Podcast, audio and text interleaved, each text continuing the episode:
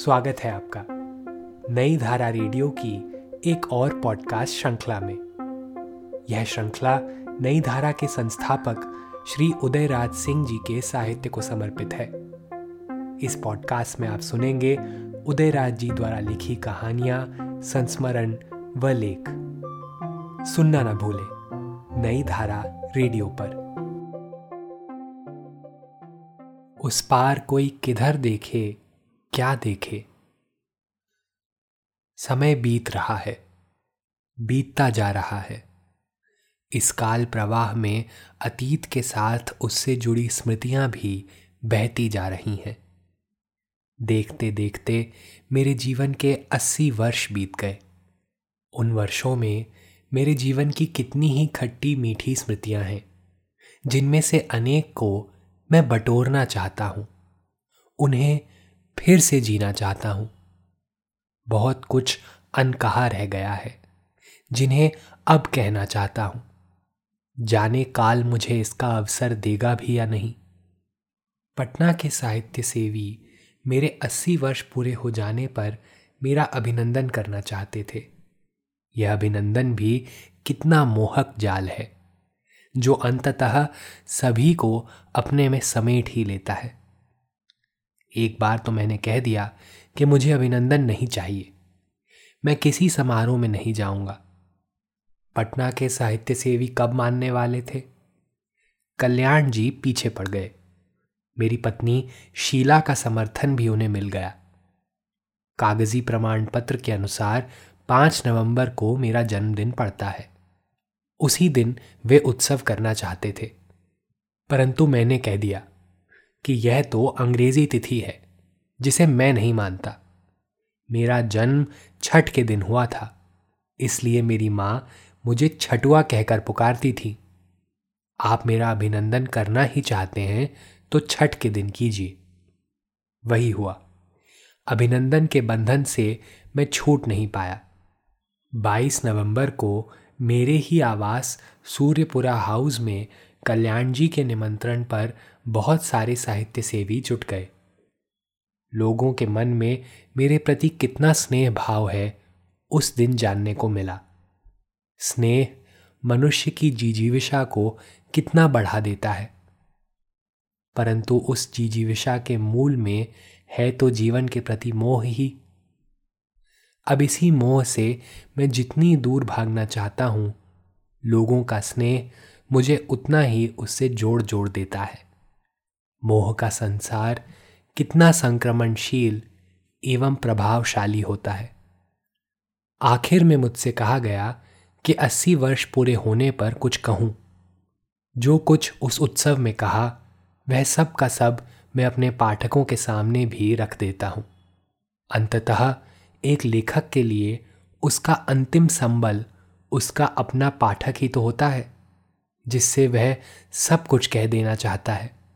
22 नवंबर की शाम पाटलिपुत्र के साहित्य सेवियों से मैंने कहा था, अपने जीवन की अस्सीवीं देहरी पार कर इक्यासीवें वर्ष में पहुँचने पर आप मुझे सम्मानित करना चाहते हैं। यह खुशी की बात तो है, परंतु मैं तो आपका प्यार चाहता हूँ, आपका स्नेह चाहता हूँ, आपका अनुराग चाहता हूँ। आप मुझे माला ना पहनाकर मुझे अपने स्नेह की एक डली ही दे दें। आज के शुभ अवसर पर आप खुशियाँ मना रहे हैं और मुझे अपने पूज्य पिता राजा राधिका रमन प्रसाद सिंह की ये बातें याद आ रही हैं, जो उन्होंने अपने उपन्यास नारी क्या एक पहेली की भूमिका में लिखी है। सत्तर के उस पार कोई किधर देखें, क्या देखें। आने वाले कल में आने वाले काल को देखना है जैसे। कहाँ उषा की लाली और कहाँ गोधुली की लाली। आप तो जानते ही हैं कि आज तक हिंदी की सेवा के लिए मैंने कभी कुछ मांगा नहीं। और यह भी सच है कि मैंने कभी कुछ चाहा भी नहीं। मैं तो माँ हिंदी का एक मूक सेवक हूँ। अपने साहित्य गुरु आचार्य बाबू शिवपूजन सहाय के रास्ते पर चलने का एक राही हूँ। मुझे जहाँ भी कभी भी सम्मान मिलने की भनक मिल जाती है तो उस स्थान से मैं चुपके से खिसक जाता हूँ, क्योंकि हमारे आध्यात्मिक गुरु का कहना है कि अपनी प्रशंसा सुनने से अहंकार अपना स्थान बनाने लगता है, जो अंत में मान के सर्वनाश का कारण बन जाता है। इसलिए हमें सीख दी गई है कि निंदक नियरे राखिए, आँगन कुटी छवाए। आप ही कहें कि निंदक का स्थान ऊँचा है या किसी के गुणों का बखान करने वालों का। चिंतकों का कहना है कि मनुष्य का गुण है प्रसन्नता, नम्रता, समता और उदारता। इस उम्र में आगे सोचने वाले मस्तिष्क का कंप्यूटर पीछे की ओर मुड़ जाता है। हम अपनी सफलताओं और विफलताओं पर नज़र दौड़ाने लगते हैं। आज हम उन महान आत्माओं को याद करने लगे हैं, जो मेरी ज़िंदगी में झनकार की पगडंडियाँ छोड़ गए हैं। कभी महाप्राण निराला आँखों के सामने आ जाते हैं तो कभी कभी पंत जी। कभी राष्ट्र कवि मैथिली शरण गुप्त जी तो कभी कभी दिनकर जी। कभी प्रभात जी तो कभी ब्रज किशोर नारायण जी।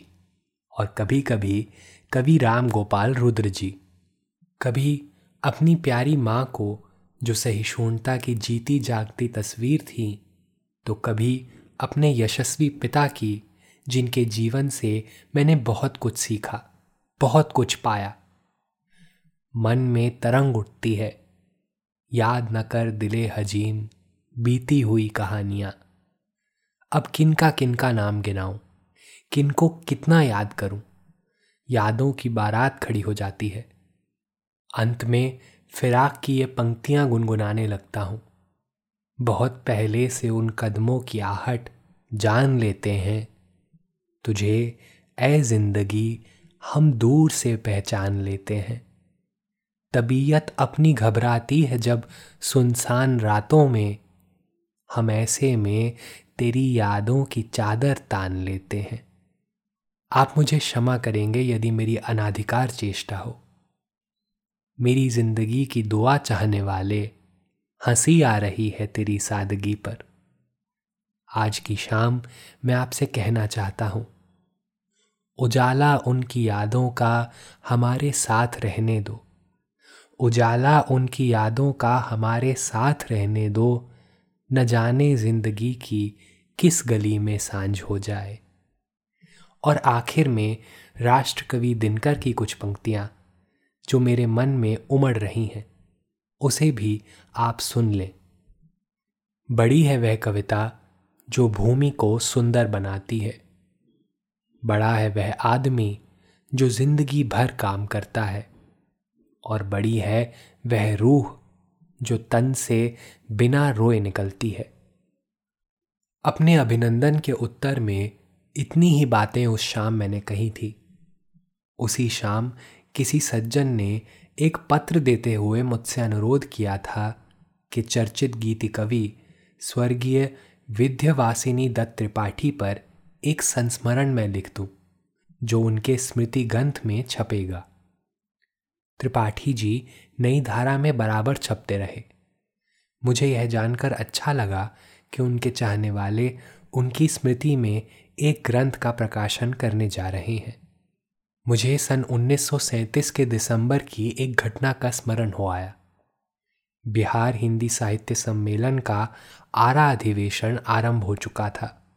स्वागताध्यक्ष राजा राधिका रमन प्रसाद सिंह अपना स्वागत भाषण समाप्त कर चुके थे। उनकी वक्तृता की ललित शैली से झूम झूम चुके थे श्रोतागण। बिहार के तत्कालीन मुख्यमंत्री डॉक्टर श्री कृष्ण सिंह का उद्घाटन भाषण भी हो गया था। सम्मेलन के नए अध्यक्ष, मोतिहारी के प्रसिद्ध हिंदी सेवी जनाब पीर मोहम्मद मुनीस का अध्यक्षीय भाषण भी समाप्त हो चुका था। स्वर्गीय रघुवंश नारायण सिंह ऐलान कर चुके थे कि सम्मेलन का यह सत्र समाप्त हो चुका है। दूसरा सत्र शाम सात बजे से आरंभ होगा। जिसमें इतिहास परिषद का अध्यक्षीय भाषण बनारस हिंदू विश्वविद्यालय के प्रसिद्ध इतिहासकार डॉक्टर विद्यालंकार का होगा। श्रोतागण जब तक उठते उठते कि पूरी सभा में एक फुसफुसाहट, घबराहट फैल गई। आचार्य पारसनाथ त्रिपाठी का शव बाहर गेट पर मोटर में सजा सजाया हुआ पड़ा है।